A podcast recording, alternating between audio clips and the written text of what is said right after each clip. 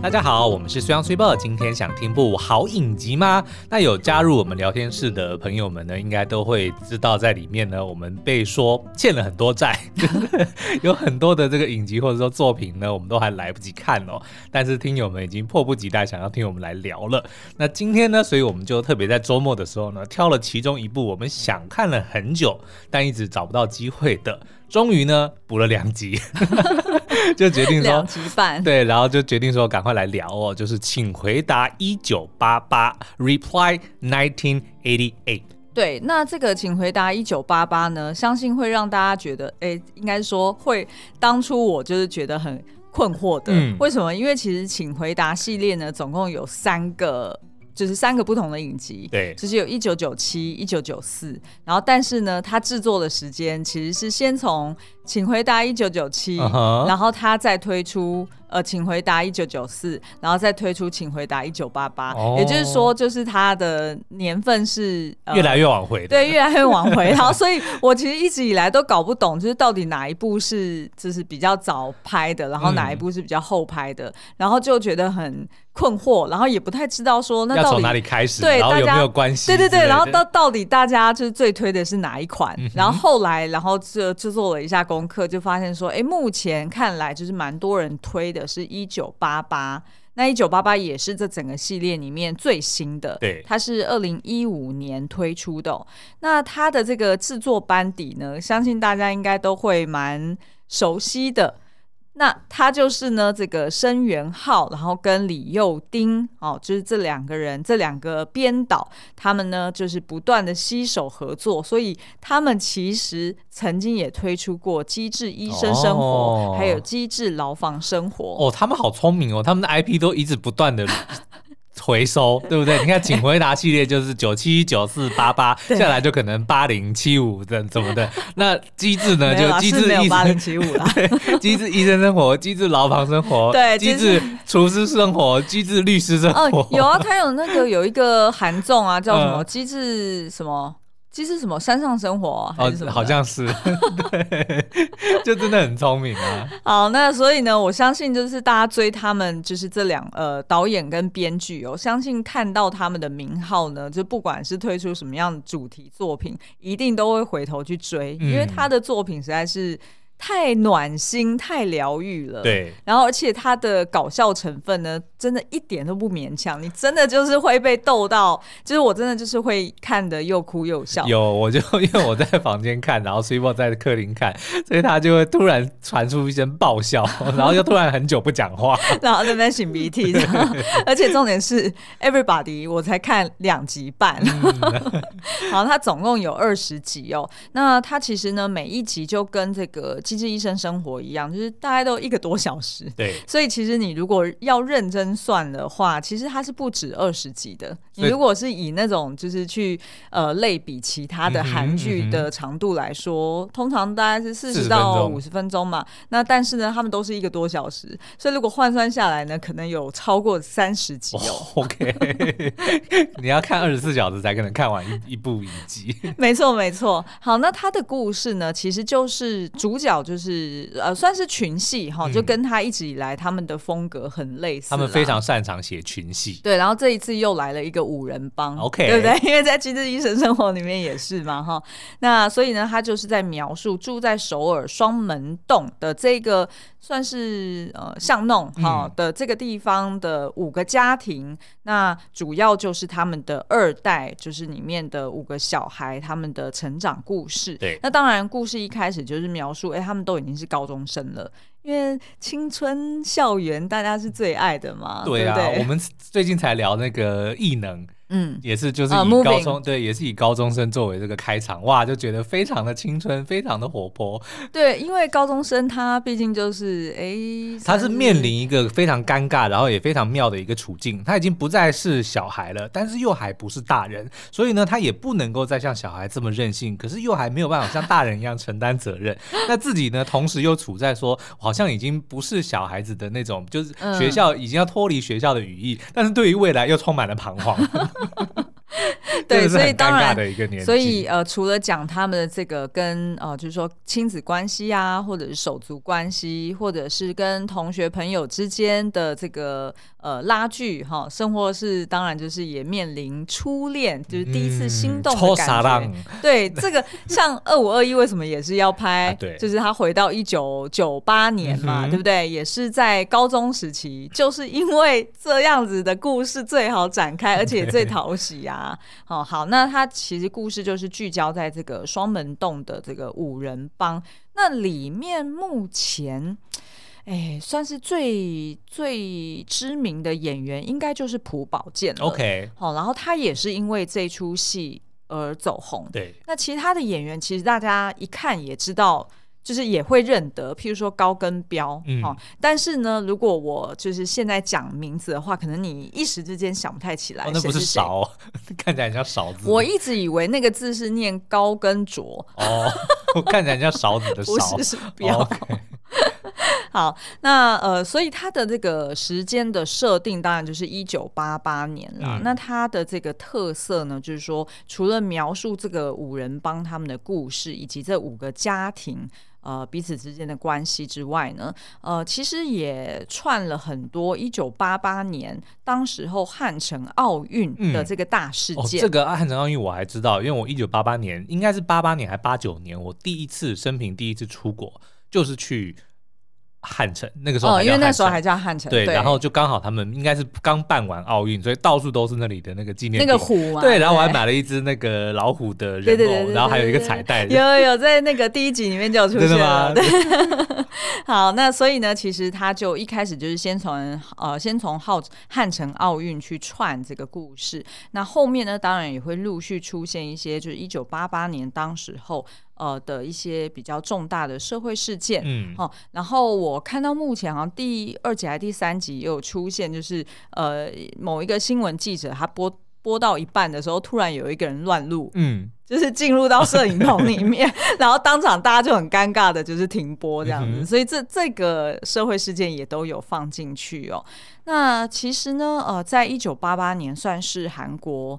呃，发展过程非常关键的一年哦。呃，除了这个汉城奥运之外呢，再就是在前一年呐、啊，呃，就是当时候的这个总统卢泰愚，嗯、他就是在呃一九八七年的六月当选，然后他那时候呢也宣布了一个呃就是民主化宣言哦，所以其实也是促使了就是韩国的一个民主化运动。嗯、那其实你知道这个跟呃就是。财阀家的小儿子的时空背景是一样的，哦、也就是他回到男主角回到一九八七年嘛，他不是穿越回去一九八七年，然后成为财阀家的这个小儿子，就叫岛俊。那他穿越回去的那个年度就是一九八七，哦，也就是那时候是算是整个政界算是什么？那叫什么风云变色？哎、欸，对，风云变色。然后那时候也算是三星家族。因为其实呢，就是财阀家的小儿子这个韩剧，它其实就是在影射三星家族。对，它里面的那个企业其实就是在影射三星。对，然后所以那时候也是三星他们试图去转型的一个很关键的一年哦，对就是后续他们去接触了半导体啊，等等等等等。那其实呢，这个一九八七年对于台湾来说也非常的重要。嗯，为什么呢？因为在这个天桥上的魔术师里面也有。呃，就是推进到一九八七年，因为他的故事是先从一九八四还八五开始，对，但是他有一路演到一九八七年，也就是当时候解严了哦，嗯，一九八七年的七月中，那时候就是解严，呃，然后也因此呢，就是在后来在也不是也因此啦，应该说一九八七年七月中解严，好，那时候还是蒋经国总统。嗯然后，呃，算是就是在呃政治、经济、社会整体的运动都呃算是风起云涌嘛，嗯、都正在开放、走向开放的这个阶段。其实跟韩国当时候的社会很像。然后再到了台湾的一九八八年的一月份，嗯，那时候蒋经国就过世了，对而且是就是出乎大家意料之外。嗯、所以当时候的李登辉就突然接上任，他自己也很意外。那所以其实那个年度开始，其实台湾就算是因为李登辉总统算是大家公认他算是台湾本土背景出身的一个呃，就是当时候政治人物，对，算是在国民党里面算是比较偏向本土化的这个代表嘛。那所以当时候呢，就是对于整体的，就是台湾政经社会的这个走向，也是影响甚巨哦。嗯、那所以呢，在今天的节目里面呢，哎，都已经十分钟，所以呢，在今天的节目里面呢，我们会呃，就是从。亲情的这个角度哈，然后来聊，就是请回答一九八八。然后呢，呃，下半集我们会来跟大家科普一下，那到底一九八八年的这个台湾是一个什么样的状态？对。那因为呢，一九八八年我本人也才七岁，其实我的印象不是那么深刻。嗯、然后虽然虽然也八岁了，你那时候上小二，我那个时候八岁是差不多。对对对，差不多小二了。那所以其实我们两个人呢，就是我们自己口说无凭啦，因为毕竟呢都还是小一、小二的记忆嘛。所以呢，我就去上网查询了一下，就是《天下杂志》他们有一个呃四十进步的轨迹，他们就是直接从一九八一年就是做一个专刊哈专题，然后做到二零二零年，然后是以。呃，百页哈，就是哎，就记录了我们四十岁的人生啊。其实是哎、欸，对，因为因为一九八一嘛，对，然后所以呢，他就是从呃一九八一年开始，每一个每个年份，他就会抓出当年度的一些重大事件哦。对那所以呢，就可以来跟大家呃，就是分享一下，就一九八八年的台湾是什么模样，跟就是剧中所呈现的韩国当时候的，就是他们遇到的一些转变。嗯呃，一些社会的变动是不是其实也很类似的呢？好，那我们就先休息一下，待会回来。欢迎回来。好，那我们就先从这个就是五人帮里面的唯一女生，好像她都喜欢这样子哈，哦、不公平。没有，我觉得这就是厉害的地方，她可以这样，就是。红花配绿叶啊，对不对？一朵红花才显得它娇艳嘛。然后旁边的四个，而且你知道吗？要娇艳？我就算不看，我都可以知道说他这样才可以 say 说，哎，那每一个男生跟这个女生之间是不是有一些暧昧，对不对？这才是有戏剧点啊。的确，好像都没有那种多女配一男的吼，嗯、亦或是呢？主力追剧的人，嗯，大部分是女生哦。我觉得好像商业上考量应该是这样。三个男主跟四个男主，其实我觉得对女生的吸引力来说应该没差。更何况大家都知道就是朴宝剑了吧？也没有。好，我们来介绍一下。嗯、我们先从这个女主角开始好了。呃，这个女主角呢叫做德善，对，好。然后她在家中呢，就是有。呃，除了爸爸妈妈以外呢，他其实是排行老二。那他上有一个姐姐叫做宝拉，哈，然后下有一个弟弟叫做余辉。嗯、那他呢，就是德善的个性非常的活泼，然后真的就是。呃，我也不知道啦。通常在这种就是男生群中的五人帮，就是因为毕竟他从小到大就是跟男生玩在一起，所以他的个性的确就是非常的大辣辣。哦，就跟那个《机智医生生活》里面的一下忘记他叫什么名字。欸、对，就是类似像，对，类似像这样吧，就是比较呃，就是很很独立自主啊，嗯、然后但是也就是非常的奔放的感觉。可是呢，他又一定是这四个男生的算是呃会。去解答他们心中的疑惑啊，或者是去做适当的安慰，这样子。呃，对，因为呢，他其实是就是非常嗯，算是他个性非常的善良，然后也很热情、很体贴哦。那但是呢，也因为这样子，他其实常常觉得在家里是被忽略的。嗯、那其实我们要第一个要聊的一个情境呢，其实就是我看了非常有感的，就是排行大小眼。对，其实他在这个影集里面，当然前面几集他一定是先从呃，就是这几个主角他们。各自的出生背景，然后他在家中的这个状态去描述，开始、嗯、就是去呃呈现他的人设嘛。那对于德善来说呢，他算是最让人家呃记忆深刻的人设，就是呢，哎，因为他在家中是排行老二，所以他常常都觉得说自己是被爸爸妈妈给忽略了，哦，或者是被捡来的，对不对？他倒没有这样讲啊，但是他的确就是讲说，这也就是为什么，就是呃每次呢，就因为他的生日跟他姐姐其实是很接近的。好像就只晚他姐姐几天哦，这个最讨厌了。我跟你讲，还好我跟我哥算差一个多月，但是因为如果太靠近呢，通常都会被合并举办。一定会啊。那如果合并举办呢，你就会有那种不属于自己的感觉。是的，对于德善来说呢，他最不爽的就是这样，所以呢，他就是呃，这一这一年就是一九八八这一年哦，他很早就已经警告他爸妈讲说，今年我一定要自己过哈，因为他已经满十八岁了嘛，他觉得说，哎，我已经是一个算是大人了，那。呃，就当然我自己的生日要我自己过啊，我要有属于我自己的生日蛋糕啊，嗯、我不想要再跟姐姐分了。那事实上呢，他跟他姐姐的关系的确也是蛮紧张的哦，就是在家中呢，总是就是两个人打成一团。嗯、哦，都已经是姐姐都已经读大学喽。对，打成一团跟打成一片是不一样的哦，打成一片是好事，打成一团不是好事。而且就是你也知道嘛，就是女生的打架，除了甩巴掌啊，或者是哦、呃、用捏的、用掐的方式。嗯在很很常见的就是拉头发啦，哦、就是那种会、跟我想象中女生打架，扯住女生打架不就是在那个床上，然后呢哈哈哈哈，然后拿枕头互相 敲。不要再想，你问 Chandler 跟 Joey 就知道，他们心目中想的那个女生打架就是这个样子。我就知道，就是六人行里面那样子，但不是 哈，就是姐妹俩打架呢，一定就是那种指甲抓啊，哦、可能就是抓出血痕，有没有？对对对，要不然就是我直接一把握住你的这个头发，所以我就可以把你的头往下扯，所以你也没有办法打我，就一定要用这种招数的嘛。Uh. 对，那所以其实德善跟他姐姐呢，两个人就是哎，整天在那边吵吵闹闹，然后呃互看不顺眼，因为他们其实就是睡同一间房间。哦，那更不行。他们家他们家的家境没有很好嘛，嗯、因为他爸爸好像就是为人家做保，对，哦，好像那个年代常常有这样子的事情哎。对啊，不知道为什么他有好处吗？不懂。不懂，哦、对，反正呢，他爸爸，因为他爸爸个性其实就是算是也把这个呃优点也某种程度算是呃缺点遗传给了德善。我觉得他爸爸不是优点，不是啊，就是他爸爸就是个性特别心软哦，哦，所以他爸爸在外面只要看到就是人家需要帮忙哈、哦，在卖那种什么。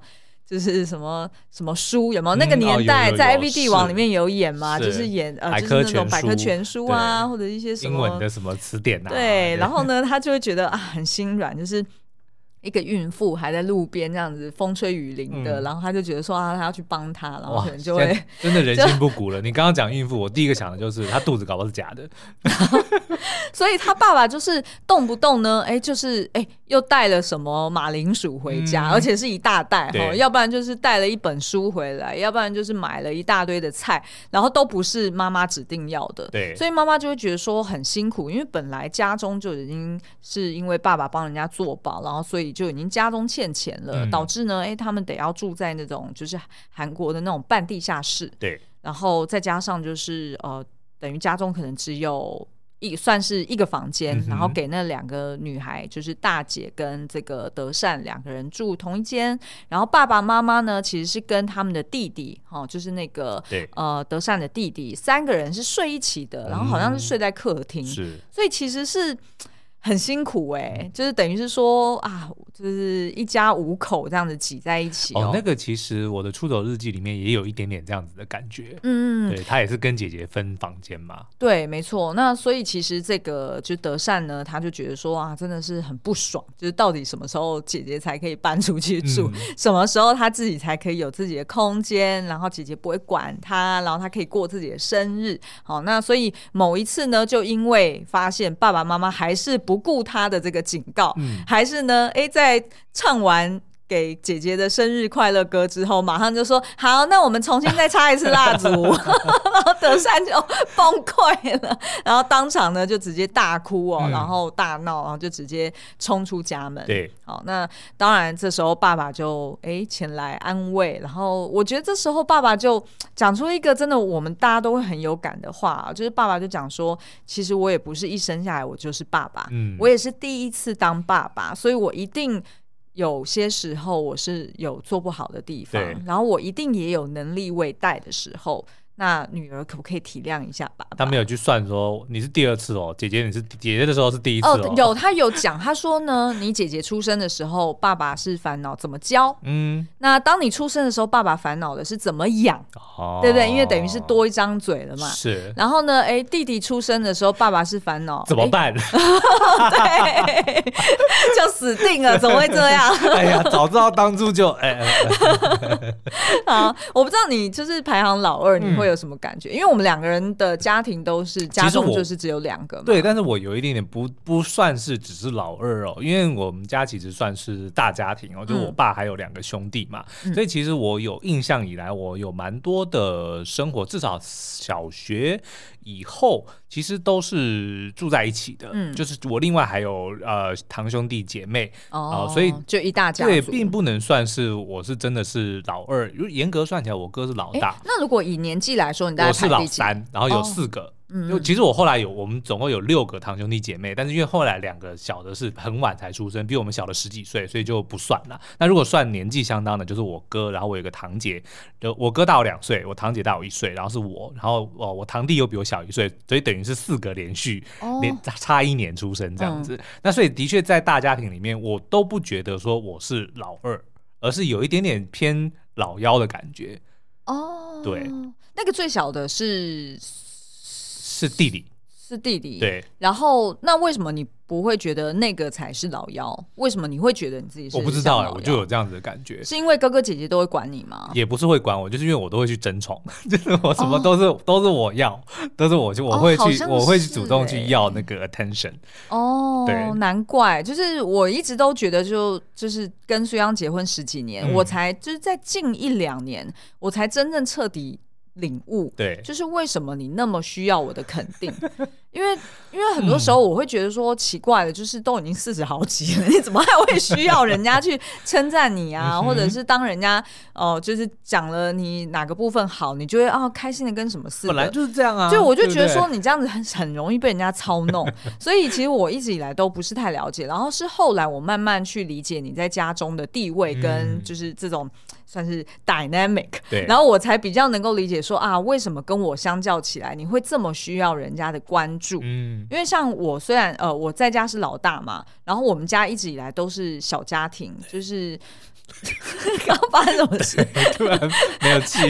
对，我们家虽然是一家四口啦，但因为毕竟哎、欸，就是我爸妈，嗯，就是。本身感情不是很好，然后所以常常呢，要么就是两个人，两个爸妈一起不在家，嗯、或者是呢，哎，只有一个在家，但是在家可能也不太像在家，所以，你可能是某方面的一家之主的感觉。哎，对，没错。嗯、然后所以其实我照顾，像我弟也是跟我差九岁，所以其实我本来就是很像我弟的妈妈，嗯，所以其实我。就完全不会有那种觉得哦，我需要跟谁争宠，或者是我有手足的感觉。哦，我争宠的招数可多了，那我会剥虾呀，剥螃蟹啊，哦，真的，然后剥给我奶奶吃，剥给阿嬷吃，哇，都不知道她多喜欢我。真的，的确像德善，他就是超级会撒娇，而且他真的就是三个手足中间，对，他就是那种就是会。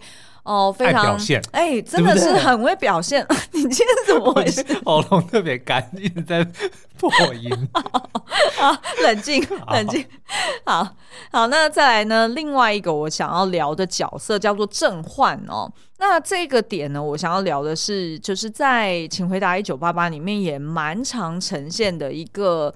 嗯，算是亲子或者家庭之间那种不善表达的心意。嗯，好，那以郑焕来说呢，蛮妙的，因为他的妈妈跟他的爸爸其实呢关系很紧张。对，但是那个紧张呢，你会觉得好像叫做一个愿打一个愿挨，而不是说哦两个人好像即将要离婚的感觉。嗯，为什么呢？因为郑焕的爸爸哦，他其实非常的。搞笑，对，他很喜欢模仿那种呃，就是喜剧人物哈，嗯、或者是唱一些奇怪的歌哈，然后就一天到晚就是想要想尽办法逗郑焕妈妈笑。这样其实应该是很好的老公才对、啊。没错，可是呢，他每天都被他老婆吼，哦，他老婆完全就是不吃他这一套情趣，对，然后就是要么就是叫他闭嘴，要么就是叫他你给我赶快坐下，要么就是嫌他说你干嘛就是。呃乱花钱，然后在外面买这些什么、嗯、哦，她反而不是怪她乱花钱，她反而是怪她老公说，就是你为什么就是现在家里这么好过，就是钱蛮宽裕的嘛、嗯，那你为什么不买好一点的东西，然后总是要买以前、哦、就是我们还很穷苦的时候吃的那些哦，就是好像就是有点穷酸的东西，我、哦、所以是觉得她吝啬就是了，没错，OK，可是其实她老公也不是真的吝啬，因为她老公其实常常会买一些有的没的最新科技回家，嗯、譬如说她老公会买呃那个 CD 水蒸听，呃类似不是是 V 八，类似像 V 八、哦，就是它真的就是因为你想想看，那种一九八八年，其实你家中有彩色电视已经很了不起了，哦那个时候还没有 CD，呃对，因为那时候呢在韩国大部分的家庭其实都还是黑白电视，嗯，其实能够换彩色电视的是少之又少的，对。那所以其实家中的那些就是比较聪明的电器啊，其实也很少。像那时候的洗衣机是妈妈乐，嗯，就是那个呃，那叫什么？洗衣机跟脱衣，呃，不是脱衣，脱水，对，洗脱烘没错，对，洗脱是分开的。Uh. 但是他，你有看过吗？就是、啊、好像有。我们不是这一次受邀，就是因为芭比专访，然后我们不是受邀去韩国，然后去逛了他们的那个现代博物馆，对。对不对？在那个、哦、有有有有对对对，然后我们不是某一层就有逛到呃中五路，哎，不是中五路，不是中五路 那个哎，你不知道什么路啦，就是那个什么，就是那个宫景福宫，景福宫门口那一条，对对对 的那个右侧的博物馆、啊。然后我们那时候不就是逛到说，哎，他们八零年代用的电器，嗯、包含也有类似大同电锅，可是它不是它不是我们那种真真的大大同电锅，它是底下是要放。就是底下要点火的那一种，嗯、就是其实都有出现在剧中。然后我们也看到说，哎、欸，其实像这个正焕他们家，真的就是呃，常常就是引领先锋哦，就是在他们的这个呃双门洞里面呢，通常都是通通常都是家中就是用最新的电器用品，嗯、或者是哎、欸、最能够买一大堆食材，然后还可以请大家吃饭。对，那所以照理说，你会觉得说啊，正焕妈妈或者是。正焕跟他妈妈的关系、嗯、应该要很开心才对。对啊，我就觉得说好像他妈妈有一点点不懂得珍惜啊，这么会赚钱老公，然后又会讲笑话给你听。好，那我告诉你原因是什么？嗯、因为呢，他妈妈不满足、哦，不幸福。OK，没有错，因为那你有科技可以。补足那一块啊，没有，只有长长的地瓜。哦、因为呢，正焕妈真的，因为正焕妈妈没有啦，她并不是真的用啦，而是呢，正焕妈妈跟另外两个，比如说德善妈妈，然后还有另外一个善宇妈妈，在就是买菜的时候，总是会偏好那些形状比较硬挺的，没有蔬果，就是这样子吗？他们下午在那边啊，准备备菜嘛，哈，备料，就是在那边聊天的时候，哎、欸，总是会表达，时不时就表达说，这么会讲笑话有个屁用啊！我也没有满足到啊，要不然就是在那边取笑人家说，哦、呃，就是德善，你们家又要再生一个是不是啊？好了好了，赶快跟你老公去恩爱去吧，就三言三语的。因为其实他就是在性方面没有得到满足。Oh, OK，好，那至于原因是什么，我不知道，因为我只看到第二集半。嗯 好，那所以呢，这个呃，就是正焕妈妈，其实就是因为哎，这方面不是太满足。那当然，我觉得二方面也是她本来就不是太会表达感情的一个女性，嗯，可能也比较保守，再加上那个年代是，所以她就觉得说，她老公一天到晚在那边搞笑，她就觉得很无聊，她也不知道怎么回应。嗯、然后呢，哎，养成了他就是这个儿子正焕呢，也是那种算是寡言少语哦，哦就是也虽然是很贴心，好，然后也是一个好孩子。可是呢，也。什么话都不讲，因为表达了会被妈妈骂，有可能，一定是，对对对。那但是呢，就是像某一次嘛，就是呃，正焕妈妈就发现说，哎，怎么就是都是邻居的妈妈跟他讲说，哎，你们家正焕哦被霸凌了、嗯、啊，那个鞋子被人家就是那种霸凌的那种坏孩子给给抢走了啊，那你要不要注意一下？或者是讲说啊，你们家正焕最近又怎么样又怎么样？你们家正焕考第一名哎，巴拉巴拉，就怎么都自己不知道。对，然后所以正焕妈妈就。就是很往心里去，嗯，但是他表面上也不好意思讲什么，他就只能就是偷偷的观察他儿子，然后没事呢就从后面探问说，嗯、呃，正焕啊，最近有没有什么事情要跟妈妈报告一下啊？嗯、那他儿子都说，哦，没有啊，我在读书。哦，然后他就啊，有点就飘走了，有点尴尬了，就只好飘出去了。但是最后呢，他就真的再也忍不住了，他就坐下来，然后就很语重心长的跟着他儿子说。嗯，妈妈有时候也是希望你可以告诉我你在学校发生什么事情啊。嗯、然后他儿子也就就是讲说，哦，好，没问题。然后又据点了。对。然后正焕妈妈呢，哎，就逼迫自己说啊，我总是要表达我的这个母爱，嗯、所以他就伸手从后面抱了儿子一下，然后非常尴尬的，就是有点像隔空抱了，就是那种。不是真的抱，就是那种很尴尬的靠上去，然后啊拍两下，然后嗯好，那妈妈出去了，然后就这样出去。所以其实这个就是不善表达这件事情，不仅是在正焕的母子身上哦，就是在其他的地方，呃，其他的亲子关系里面也都有呈现。嗯，然后我觉得这一点大家看了应该会很有感。我觉得这其实就是源自于她跟她老公之间没有呈现出一个亲密感，对，就让小孩会觉得说、嗯、啊，如果像爸爸这样子很。随意的去表达自己的，好像都被骂。对，然后要么就是碰到。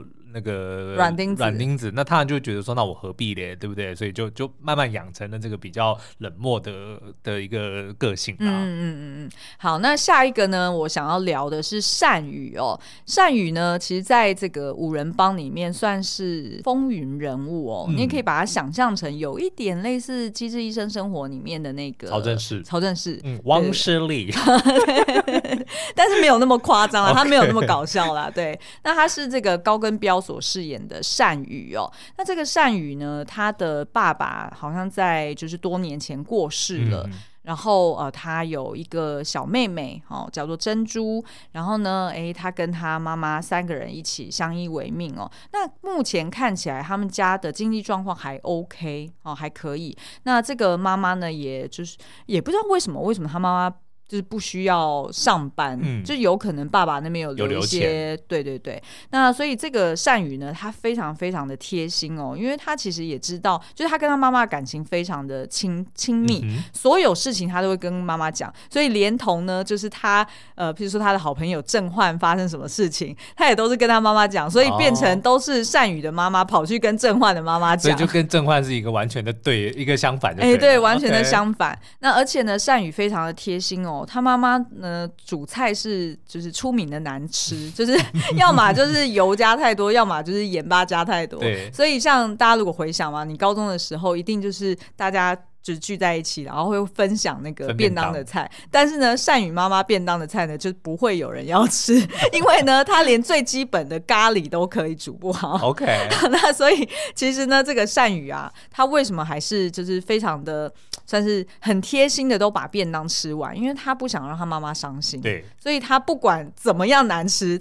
或者是他呃跟同学诶刚好偷偷出去玩，然后吃了别的东西，他也一定会在回家之前偷。偷的躲到旁边的楼梯，把当天晚上的便当全吃完。哦，这真的很孝顺，真的超孝顺的。嗯、可是他的孝顺不是那种妈宝类型的孝顺，对他不是说哦，我妈说什么，我妈说什么，然后所有事情都是要呃，就是由妈妈决定。嗯、他有他自己的独立思考的方式。他只是呢，觉得哎，爸爸过世之后，妈妈就是一只有一个人，他又是长子嘛，是，所以、嗯、而且再加上他跟他妹差的年岁，搞不好比我弟。就是我我弟跟我还差更多，嗯、他妹看起来大概才可能六不到六岁吧。OK，所以他爸也没有过世多久，就对。对，应该是没有过世多久。嗯、那所以其实善宇呢，他就是呃，算是也把自己当做好像是爸爸一样哦，嗯、然后会去照顾他的妈妈。那所以我觉得剧情中有一个蛮贴心的，就是呃，其实你之前也有提过，嗯、就是。呃，善宇呢，他因为已经十八岁了嘛，那所以他开始长胡子。对。但是因为他没有爸爸教他，他不知道怎么用刮胡刀。对。所以他某天呢，就把他的下巴给刮伤了，嗯、然后就哎留下一个伤口，他就贴了 OK 绷。对。但是呢，妈妈就问他说：“你怎么了？你是不是跟人家打架啊，嗯、还是怎么样？”那善宇都是好像就是当做没这回事，然后都跟他妈妈说：“啊，不用担心啊，没事啊，没事啊，就只是呃摔跤还是刮到而已。”对。可是呢，后来妈妈就不断的怀疑，因为就觉得说，哦、就是我儿子什么。事情都会主动跟我讲啊？怎么刮胡子这件事情没有跟我说？呃，就是应该说不是说刮胡子这件事没有跟我说，他妈妈从头到尾都不知道是刮胡子。哦，他以为就说受伤这件事怎么没有讲？对，然后是后来才发现说，哦，原来是他刮胡子。对，那妈妈也特别的难过，因为这意味着。对，所以后来妈妈就找了就是他的舅舅来帮他。所以其实我觉得这一段剧情也安排的很好，因为就蛮有。蛮有 inside 的，对，因为其实你之前也有提到说，就是你用你发现某牌的刮胡刀，对，对，然后但是后来就是因为有一阵子我住你家嘛，对，等我们刚结婚的时候住你家，然后就发现说，哎，怎么有一天浴室多了一只，我以为是我的，你知道吗？哎、嗯，结果不是哦，比较新，然后才发现是你弟弟在用，对，对，然后他就是买一样的，就是因为你爸不在家嘛，对，嗯、所以其实是。我听到这故事的时候，其实有一点难过。真的哈、哦，那你有发现你弟现在也在留个小胡子吗？呃，有，我也不知道。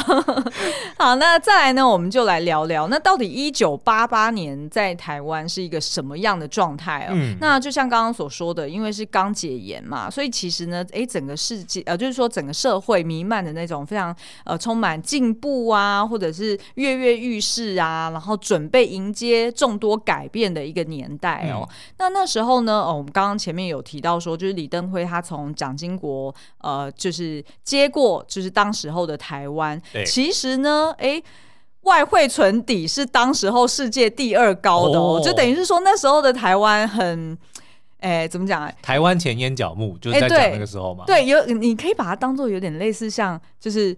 清朝雍正那时候，他可能很拮据，有没有？嗯、然后他就乾隆就很爽。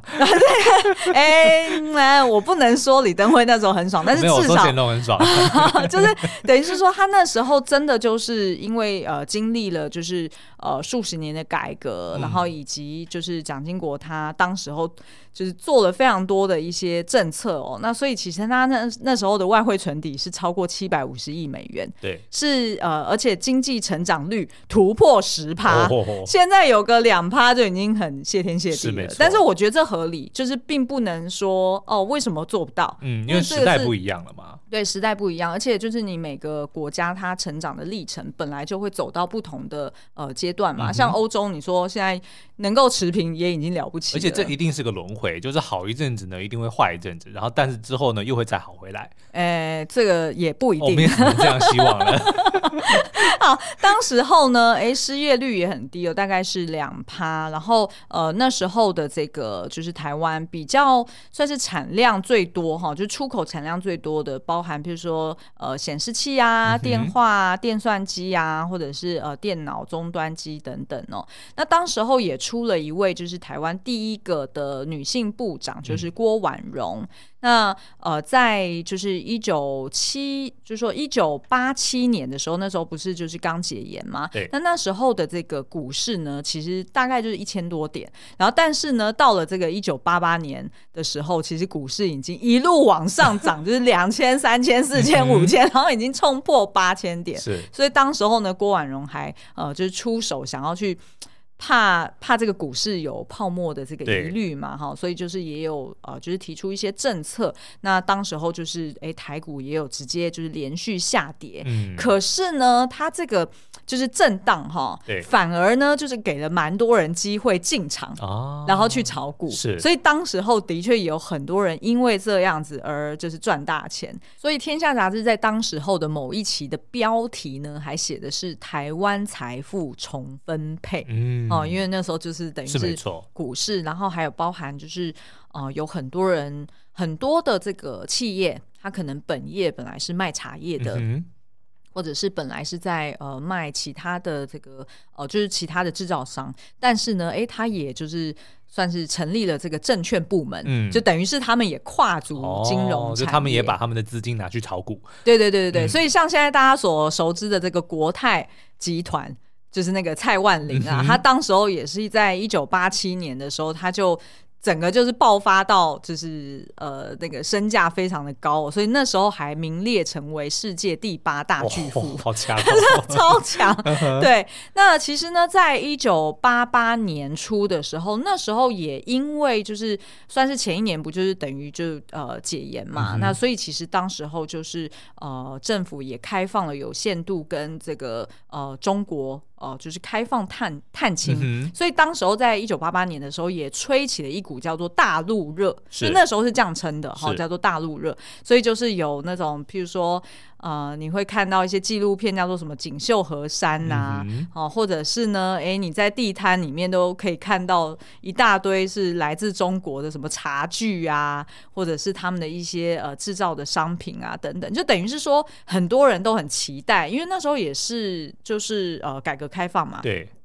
所以也有很多人期待去看说，呃，当时候的中国变成什么模样，有没有商机？对对对对对，嗯、好。那我后来也就是在这个就是同样的《天下》杂志这个呃专题报道里面，其实他有提到说，你知道吗？其实红海郭台铭当时候也是在一九八八年的时候登陆的，哦、就是去到中国打造了第一个生产基地。好，那而且呢，在那一年，如果你要说就是有什么。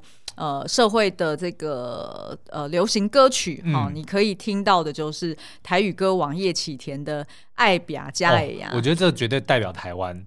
对，爱拼才会赢，对对对。那那时候呢，也成为了，譬如说啊、呃，很多政界的人士，他在选举的时候，也都会直接拿这个“ 爱拼才会赢”的这个口号出来做一些文案。乐高怎么没有用这个“爱拼才会赢”？啊、对不对？爱拼气才会。等一下哦，那时候到底台湾有没有？哦，那时候好像还没有。对，那时候还是透过代理商。赶快跟你同跟你前同事讲，这下次的口号就叫“爱拼才会赢”。好，所以不知道就是哎，听众朋友们，就是你跟我们的年岁是不是接近呢？还是说，哎，你有印象一九八八年是怎么样的一个童年或者青春期的生活呢？年轻一点的听众朋友会觉得一九八八年，你搞不好还有记忆，因为是你上辈子的事情。我们也看过很多的影集，都是保留上世的前世的记忆。好，那欢迎大家呢，也可以去到我们的 LINE 社群里面跟我们讨论哦，就是请回答一九八八。你在干什么？哎，对对对，就是因为他叫 Reply 一九八八嘛。对，对，对，对，你在干什么？你那时候，我们也可以去问郭董，对不对？请回答一九八八，你在做什么？哎，对了，你可以在网络上面看到当时候三十八岁的郭董，对，我跟现在长很像，真的很没有差呢。他真的是就是成熟起来放。对，好，今天节目就到这边，下次再见喽，拜拜，拜拜。